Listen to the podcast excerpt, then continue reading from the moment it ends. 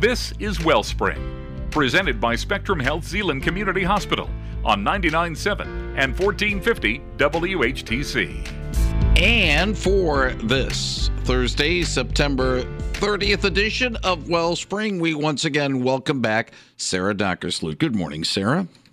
Good morning, Gary, and welcome to Wellspring, a live broadcast sponsored by Spectrum Health Zeeland Community Hospital. And we are doing this uh, segment by Zoom and delighted to have Toni Bulthuis, immunization team supervisor from the Ottawa County Department of Health, back with us today. And we are going to talk about something that is going to be occurring probably very soon in our community, and that's a seasonal flu. And she's going to talk about that and prevention measures. So, Toni, it's always a delight to have you on. Good morning. Good morning. Thank you for having me. Appreciate it. So, Toni, what is your background? I have been a bachelor's of science in nursing prepared nurse. I graduated from Trinity Christian College in 1991, so I've been a nurse for 30 years. Uh, I started in pediatrics and inpatient pediatrics at Loyola University Medical Center. So learned a lot as a working in a um, in a medical center with a um, residency and medical students there. And then moved to Holland in 2002, worked at Hope College for 13 years as a nurse for the students, which was an awesome experience. I had a short stint as a um, nurse care manager too, but then ended up here uh, in 2016 as an immunization nurse, and then the, the uh, was um, promoted to the supervisor in 2018. So you have a lot of wealth of experience that you bring to your job, and thank you for all your service in all of those areas. So seasonal flu, what is it? It is a respiratory virus uh, that, or a virus that causes respiratory infections, uh, and it's um, something that circulates throughout the world continually. So it's not something that ever goes away. It's just not might not be the season where it's you know causing a lot of issues for us. If it's not here, it's somewhere else in, in the world. So it's serious, isn't it?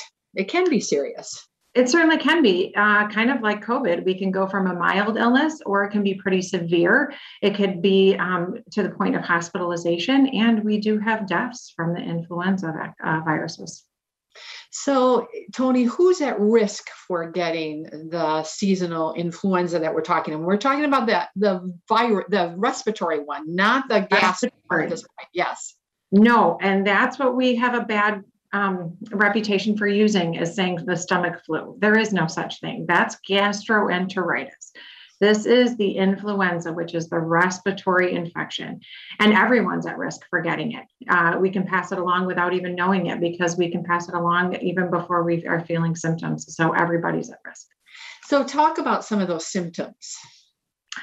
Um, you know, we always, you know, we always have little sayings for things, but, uh, and we always talk about you feel like you got hit by a truck because mm-hmm. it comes on very suddenly. It's the body aches, it's a headache, sore throat, usually a dry cough, but almost always a cough with it.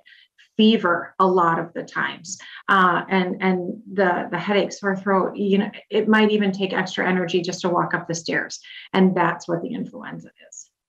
So, talk about how is it spread? It is a respiratory virus, so the same way as COVID. So you sneeze out into the air, you cough out. That's where that's gonna it's gonna just be out in the air. So anybody else breathes that in, um, or if it lands on a surface like a doorknob or something, and somebody else you know uses that doorknob and puts their hand in their mouth or nose or eyes, that's how we transfer this virus. So, you know, you mentioned doorknobs. You know, how long can the virus stay on there, you know, that you have to be concerned? I know, you know, as part of COVID, you know, we all bought the the, the wipes, you know, and we were very diligent about doing that. The same thing should be true with the with the flu coming, correct? Absolutely, absolutely. It's not, you know, th- that's not the main way we're going to get it, but it does happen. It's a lot of times that the virus, though, is on our hands, and we're going to shake hands with somebody else. We're going to touch something right before somebody else. And the more we wash our hands, use hand sanitizer, and wipe down things during flu season, even your own microwave and refrigerator, and your own doorknob, and your car, you know, knob or you know handles, those are things gonna, that are going to help prevent us from getting the flu too. Okay, so we've talked, you know, about the symptoms and the, the spread of it, but how long can an infected person spread the seasonal flu to others?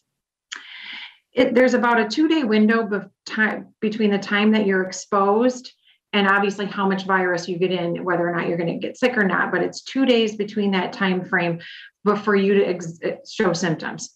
So that 24 hour time frame before you're showing symptoms you can already be spreading that virus mm-hmm. all the way up through about seven days after you know getting sick if you're immunocompromised or a child they can actually spread that virus longer than seven days okay so you know here we're in the middle of a beautiful fall day and we don't yeah. like to think about the influenza but what is the peak season for the flu? And, you know, I guess I'm going to ask you, you know, as, you know, the Ottawa County Health Department, have you seen any flu yet in the area?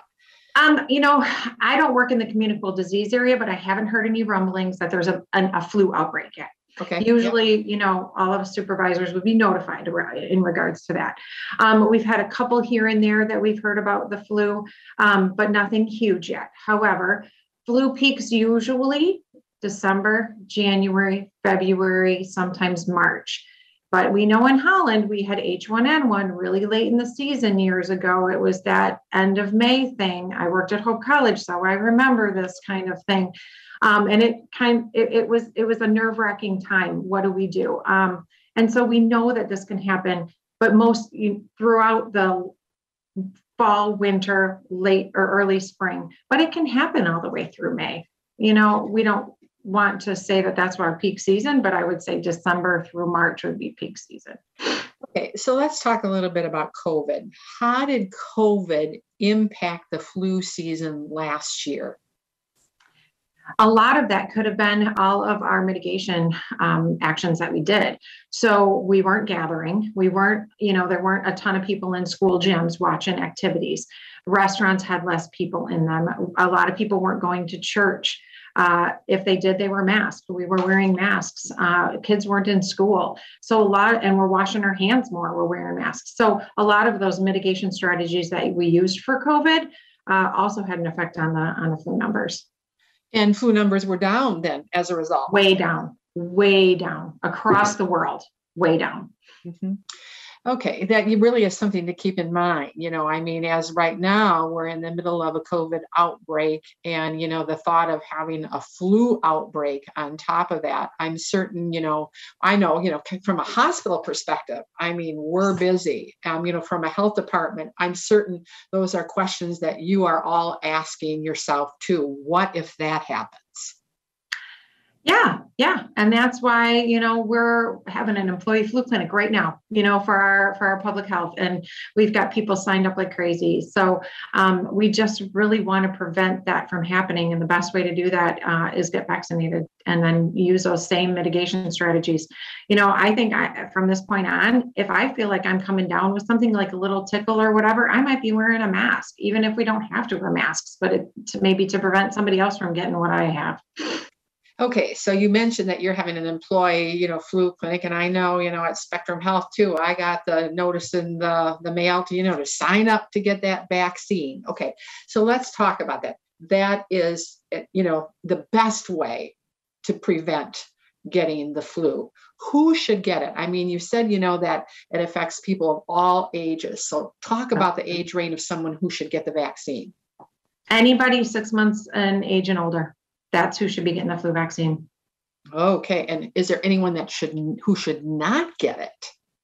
Only those who have had a life-threatening aller- allergic reaction to a component in the flu vaccine should not be getting a flu vaccine, and those okay. are, you know younger than six months you know, you mentioned, you know, that the health department is offering, you know, the vaccine for its employees. I know at Spectrum Health, um, we could sign up to get it already tomorrow.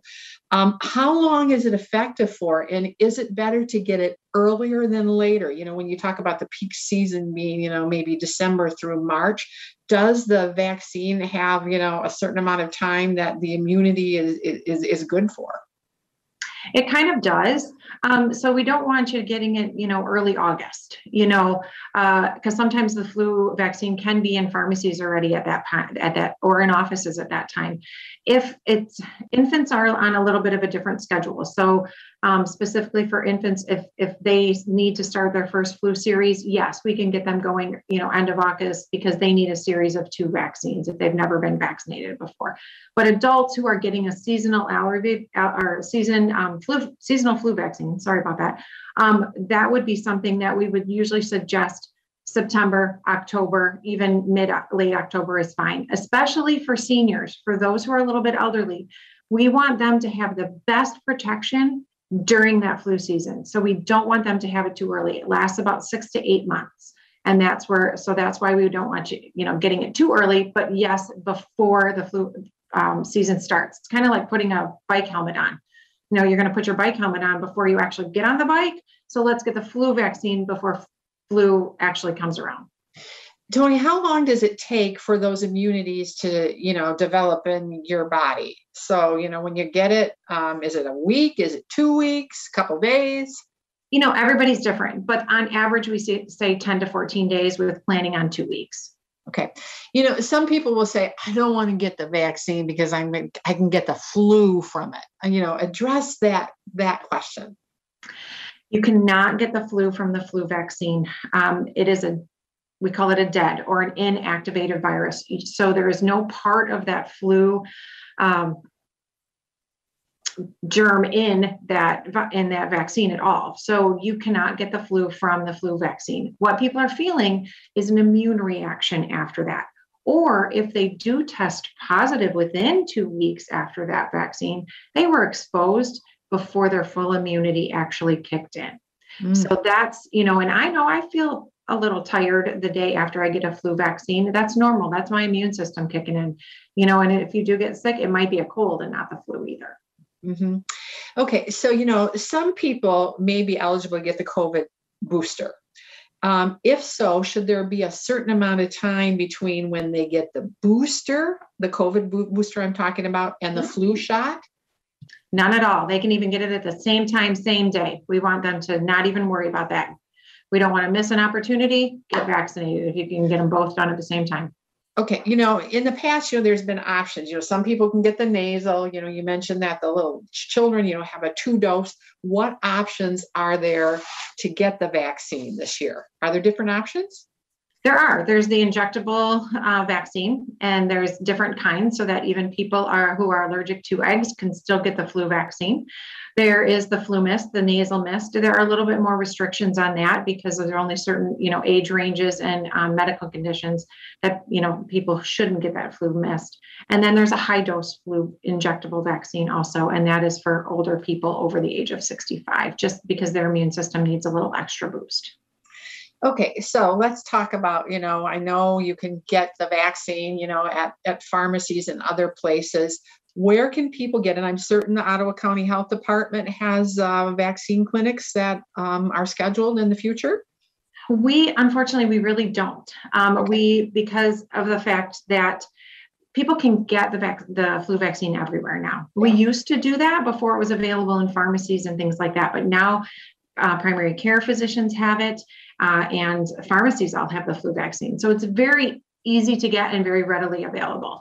And so we are working on some clinics that the state has um, given is going to provide us with some flu vaccine for those who are uninsured because they can't go everywhere to get that flu vaccine. So we're working on a little bit of that and we might have some of those doses available for adults over the age 19 who are uninsured. We can always see children under 18 and under if they don't have insurance. We can always see those kids here for flu vaccine. Oh, that, that's really nice. And people would get that information on the website when, you know, if, when and if that is available. Hey, Gary, yes. I have a question about needles. Yes. Uh, before we took air, Toni Bulthuis, uh, CBS ran a little feature about uh, trying to work with people who have a phobia about getting jabbed. They don't like needles. Uh, uh and you mentioned and you mentioned about the nasal, which is a good alternative. But uh, you know that's that that is a concern not just with COVID, but you know the flu shots and other things as well. It is. It is. And we tend to work with, especially with kids who, I mean, and adults, we do too, um, who have these phobias. But we have people who come in who really want to travel and they know they need these vaccines, and those are adults. We have children who come in. So we work really well with a lot of those people um, to try to get over that fear a little bit. And it's amazing. It's so much in your mind versus act, and thinking about the worst compared to the vaccine. So like even when people come through the COVID clinics or the flu clinic, you know, flu clinic that we're doing now, they hate needles and they're like, oh, it's done. It's done. That's it.